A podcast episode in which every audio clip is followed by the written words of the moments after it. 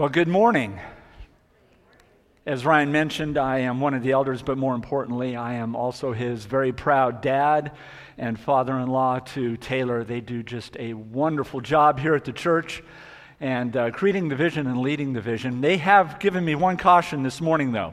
Because of the heat, they want me to be able to keep the sermon at a length where we can post it on TikTok. Now, for those of you that are under or over 35, TikTok is an application of 30 seconds or less.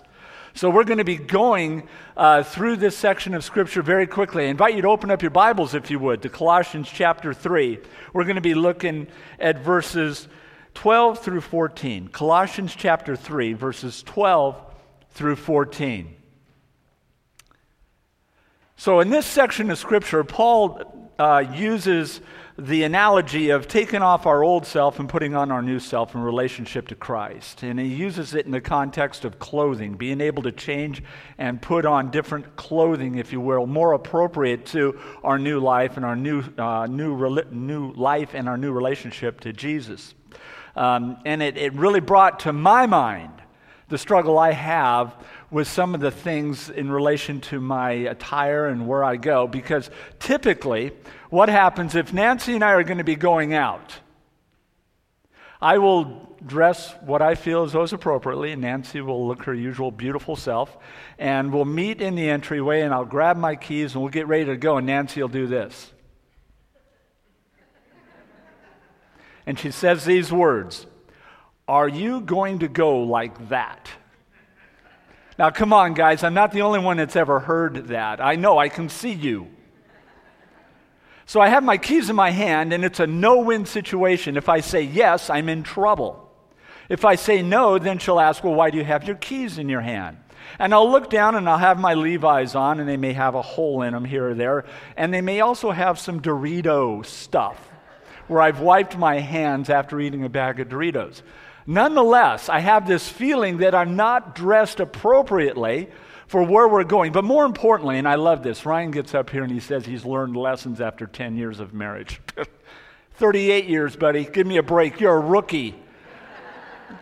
I am still learning, even up to this last week. But the most important thing I understood is that when I go out with Nancy, I don't just represent myself, I represent her. So she doesn't want to be associated, touching, or be around someone who has Doritos all over their pants or holes in their Levi's. So I have got to put on a new appearance more appropriate to where we are going. And that's exactly what Paul is talking about right now. We take off the old self and we put on the new clothing representing Christ. So let's read this very quickly. Looking again at Colossians chapter 3, verses 12 through 14, Paul says this. And so those who, have, those who have been chosen of God, holy and beloved, put on a heart of compassion, kindness, humility, gentleness, and patience, bearing with one another, forgiving each other. Whoever has a complaint against anyone, just as the Lord forgave you, so also should you. And beyond all these things, put on love, which is the perfect bond of unity. Let's pray. Heavenly Father, Lord God Almighty, thank you for this opportunity to present your word. I love doing it. I love these folks and the church that they represent. But Father, I just pray that we have a very um, uh, helpful and, and hopeful discussion about forgiving and living in the new reality of Christ and what he means to us. Help us to glorify you in everything we say, think, and do, for it's in your Son's mighty and precious name I ask these things. Amen. So, Paul begins this discussion about taking off the old and putting on the new, but it also goes all the way back, if you will, to chapter 8, where he talks about pay, putting aside those characteristics that we used to have. And that as a result of our relationship with Christ, we now put them aside. We take them off, fold them up, and set them aside. And so let's take a look at verse number 8 about what some of these characteristics are. It says, But now you also put them all aside anger, wrath, malice, slander abusive speech from your mouth. So he begins to talk about taking this stuff off, but then he begins to talk about the transition and the change that takes place as you do that. Because what happens is, as we do that, as we take off those characteristics, and we do it intentionally. It's not by accident. We do it intentionally. We begin to change as individuals. We begin to change as a body of believers in this church. And look what happens. All of the divisions that used to exist in the outside world, and oh, by the way, are being played up right now in the outside world, the divisions that are being created, they disappear inside the church when we have these new characteristics. Look, look if you will, at verse number 11. A renewal in which there is no distinction between Greek and Jew, circumcised, uncircumcised, barbarian, Scythian, slave, and freeman, but Christ is all in all.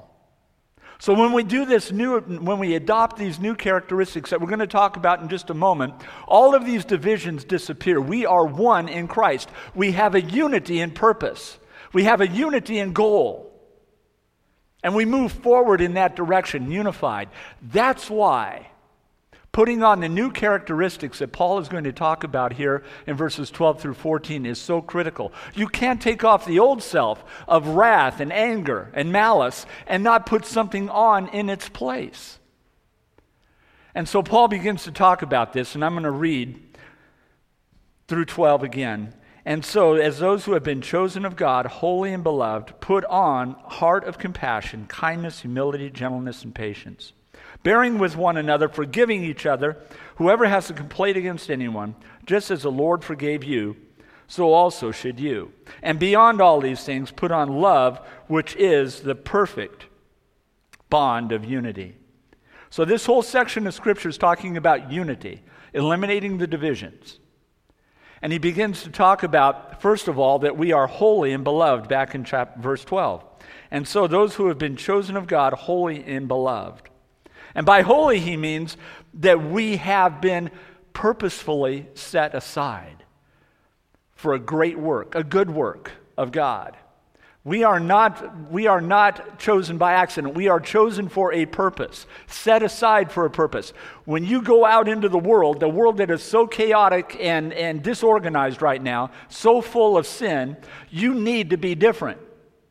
You need to be, and you need to be able to exemplify that difference because you are wholly involved in Christ. So when he talks about being holy, he's talking about being set aside and distinctive in a world that's going crazy. And then he calls you beloved because you are beloved unconditionally by God. And that's the remarkable thing. It's not something that we seek to achieve. It's not something that we have to measure, that we have to run after and chase. It is we are passively sitting back based upon this scripture and receiving it because of his unconditional love for us. We are beloved and holy and chosen for a purpose. And so when we go through all of these things, we have to keep in mind that the core message here is unity. No division, but unity in our purpose and our love for each other. So we have this identity that requires a new identity. We have this identity that requires and fulfills our purpose. But as we look at these things in, cha- in verse number 12, he says kindness, humility, gentleness, and patience. It's almost the exact flip opposite of verse number 8. All of those characteristics that we adopt and we adapt because of our relationship with Christ are the exact opposite of those things that we had in our life before.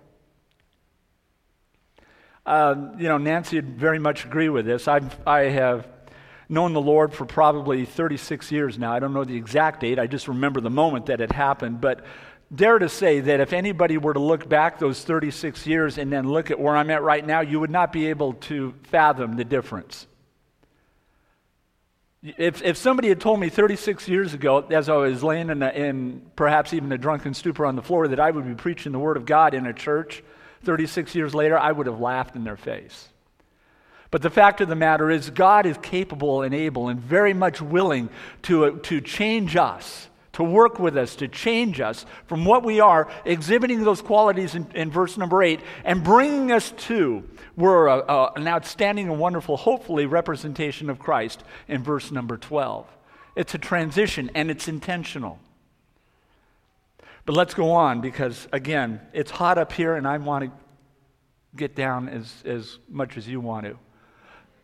It's a little bit hotter up here, I think. But we keep going. Then Paul begins to talk about bearing with one another. Look at verse 13.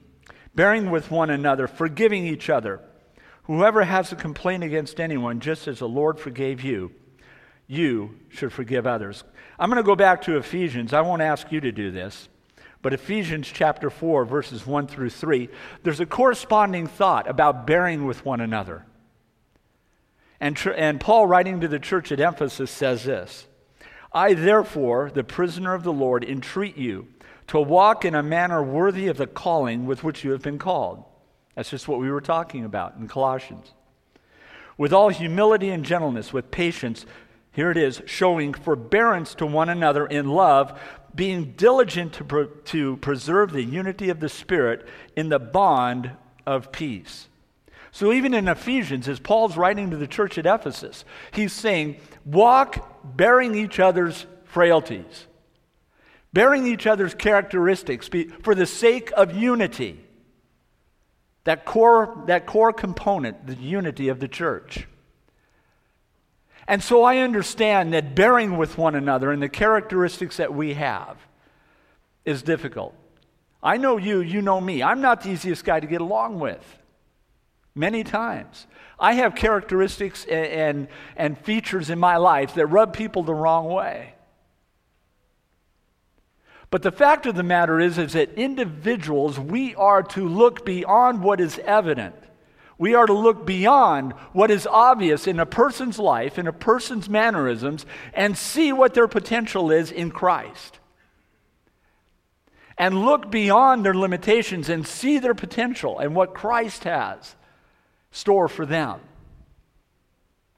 That takes work. That takes prayer. That takes intentionality. But we have to be able to do that. So we have to forbear or bear one another, even in the frailties that we all have. So we bear with one another, as he points out in verse number 13, forgiving each other whoever has a complaint.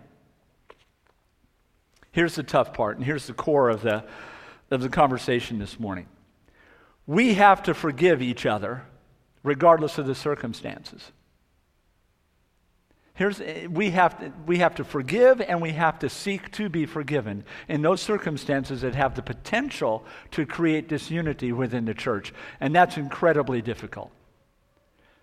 I would have to say that as a characteristic of being a Christian, two things really stand out that are difficult. Number one is loving unconditionally, and number two is forgiving unconditionally. But both of those things, loving and forgiving, are critical components to any Christian walk to any true and accurate reflection of Jesus Christ, those two components have to be evident in your life.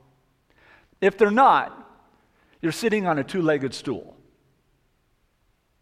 It's going to fall over. You cannot, you cannot exemplify Christ without those characteristics in your life.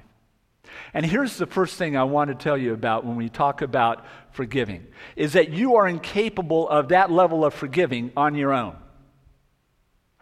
You need the help of the Spirit.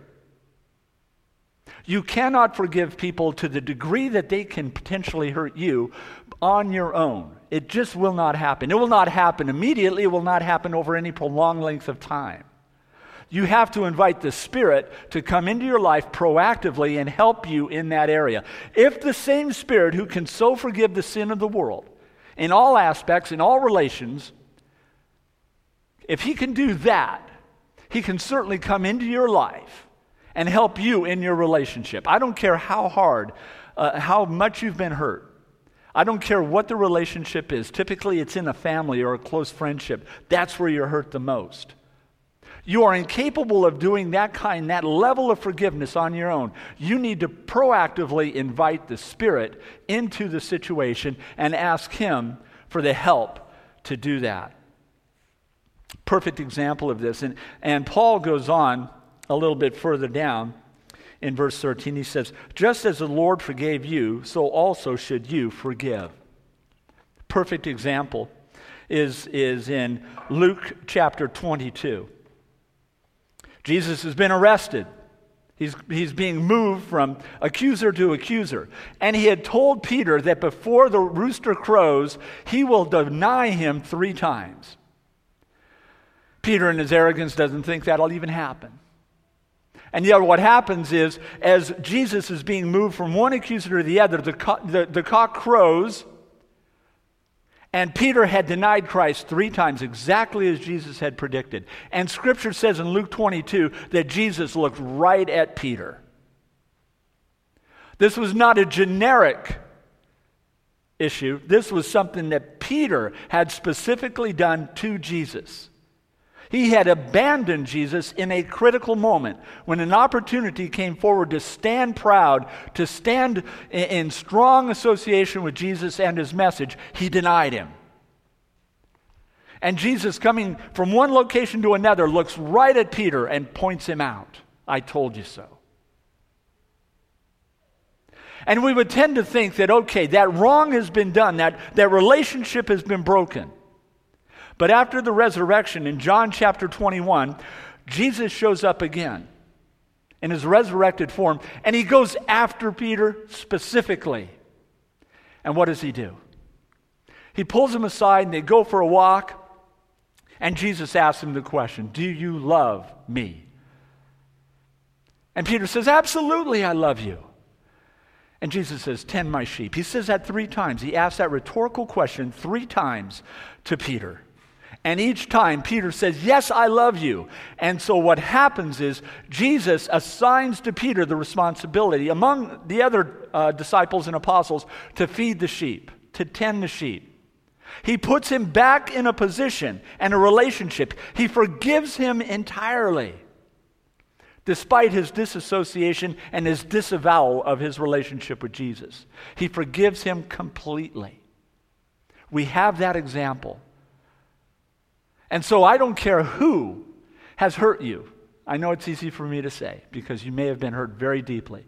But you need to ask the Spirit to come into your life and enable you to make that first step of reconciliation, that first step of forgiveness, and to seek to be forgiven for whatever wrong you may have done, so that that reconciliation, and that unity can be reestablished. It's something that is not an option, it has to be completed. The second thing, and we're running on close here forgiveness may be ongoing. Forgiveness may not be a one time thing. For those of us who have been married for any length of time, you understand that forgiveness and learning and adapting and adopting over the course of a marriage is normal and routine. You're constantly learning. You're constantly saying, Hey, I am sorry. I didn't understand that. So forgiving is an ongoing option, is an ongoing thing in the Christian life. And one of the best examples of that is in Matthew 18, 22, 21 through 22. Again, for the sake of time, I'll just go there myself. Matthew 18, 21 and 22.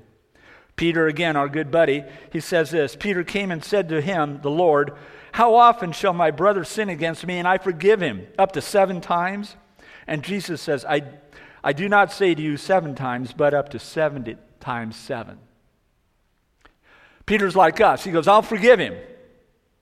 But at what point, Jesus, can I draw the line and get back at him? Seven times? That seems reasonable. And Jesus doesn't put necessarily a limit on it. He says forgiving and being forgiven is an ongoing process. So, we as individuals, as believers and disciples of Jesus Christ, we are not to have a definitive date by where this person either reconciles and shows those characteristics that, that I'll forgive them. If they go beyond that date or beyond that time, or if they do it on a routine basis, I'm not going to forgive them anymore. It's between them and God. Right? But Jesus points out that there is no limit to the forgiving attitude. The intentional forgiving and the intentional love that characterize him have to be characteristic within us. And everything I'm talking about this morning, it, it, it's tough. It's unbelievably tough. Go back to point number one involve the Spirit immediately and routinely. So forgiveness is ongoing. The next one is forgiveness prevents breaks in the community, the unity, which is the core message of what Paul is talking about here. I'll give you a great example. Friday night, I downloaded a movie that I've been waiting for for a little while. It's a, it, it's a Tom Hanks movie called Greyhound. And I love war movies, right? And, and Greyhound is about uh, the convoys, usually about 37 to 40 ships, that would move from the United States to Great Britain during the early times of World War II. And the destroyers would be positioned around these convoys to keep the German submarines from sinking the cargo vessels. And one of these destroyers is named Greyhound, and Tom Hanks is the captain.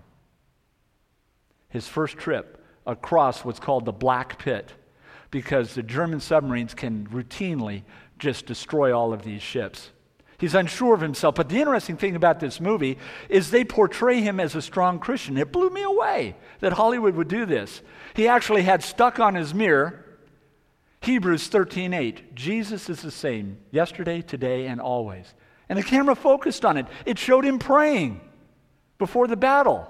It showed him praying after the battle. And I'm going, yeah, this is wonderful. But anyway, he's the captain of this ship, and the German submarines are out there, and it's dark, and the waves are crashing against the ship, and it's stormy, and two, two sailors are brought to him for, for discipline. They had been fighting, and they're both bloodied. And Tom Hanks is sitting at his table, and he says, Explain yourselves.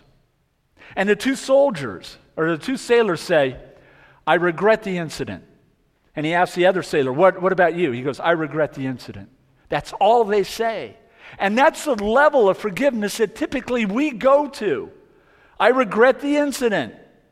We don't go any deeper. But Tom Hanks, as the captain, says, I will tolerate no more fighting on this ship. Reconcile your relationship and bring me peace. And I thought to myself, why would the captain, in the dark, in the middle of a storm, surrounded by German submarines, worry about a fight between two soldiers or two sailors? And then it occurred to me in the context of this message. Because as captain of the ship, he understood that a fight between two sailors could cause division within the ship and take the eyes off the true enemy, which is out in the deep, dark waters. He had to stop it immediately. And it's the same with us. Forgiveness stops the break in our community, in our body. And as Jesus looks down upon us, he says, Reconcile between, between you and bring me peace.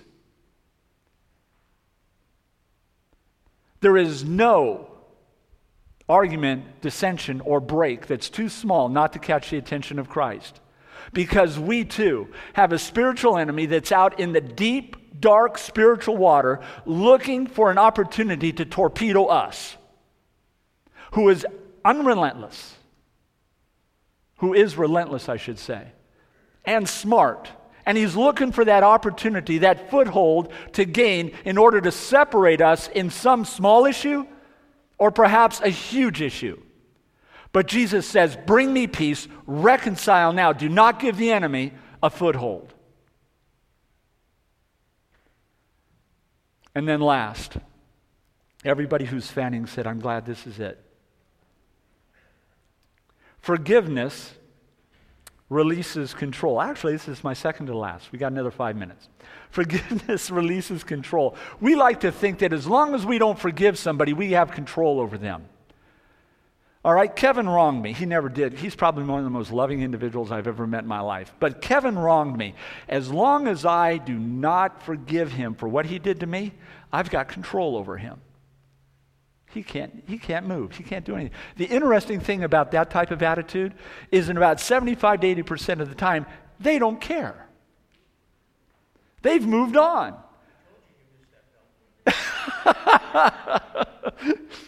right? So we move from, from uh, reason, for the reason he hurt me, and then we move to a, a time of, of retribution where I develop. If I don't stop it, if I don't stop this process early on, and release control and forgive for whatever actions he may have done, if there's a pathway that leads to retribution, that means I'm going to physically or emotionally or financially do something to harm him. And at that point in time, I lose my testimony entirely.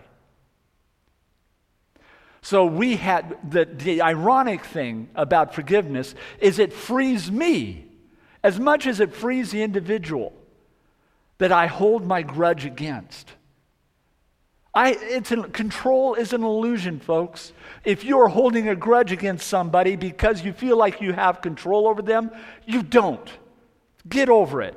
Apologize, forgive, reconcile the difference intentionally. Put on the new clothing that represents that relationship with Christ. And then this is the last.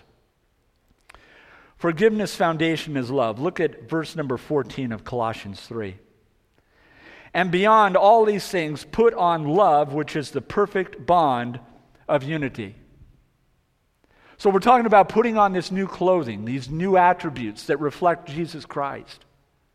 We're putting on all of these new characteristics that are a true and accurate reflection of Jesus Christ to a lost and dying world. We have changed from verse 8 to verse 10 or verse 12. Now we take all of these garments that we've put on, all of these characteristics, and over all of them we put love. Remember how I said the two com- main components are love and forgiveness? We put love as the outer garment which holds everything else together on. And that holds everything in place. And that's what Paul is saying here. The foundation of which is love. I'm going to invite the worship team on up as we close this off. Um, love and forgiveness. That's what makes unity possible in the body. And I would invite you today, if you have somebody within this organization, somebody within this body of Christ that you have even the smallest issue with, I would invite you to, to pull them aside. Take them, well, you can't take them to lunch right now, but you can certainly have a Zoom meeting with them and just say, hey, man, you know, this has been on my mind. And the Spirit has moved me to ask your forgiveness for my attitude. That's what it's all about. And if that is grounded and based on a truly loving Christ like attitude, folks, there is nothing, nothing that can stop this church. Because we will not give the enemy, in the deep, dark spiritual waters that surround us, the opportunity to torpedo our efforts. It's intentional.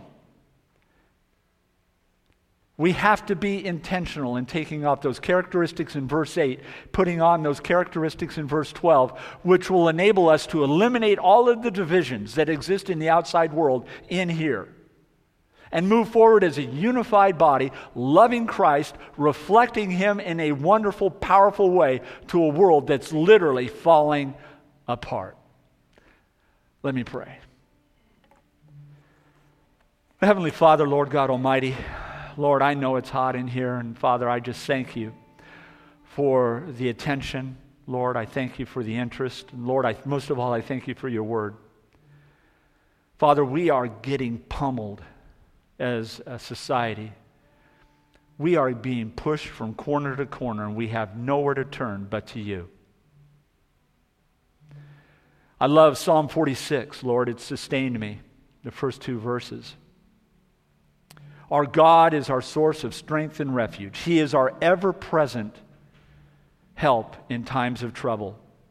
And we shall not be afraid, though the earth should change. Father, I live by that. It sustains me every single morning. And Lord, I just pray that your love, your forgiveness would be a model for us to help us change our families, our schools, our communities, and ultimately even the world. We love you. We praise you. We thank you that you're ever present in the middle of our storm. For it's in your Son's mighty and precious name I ask these things. Amen.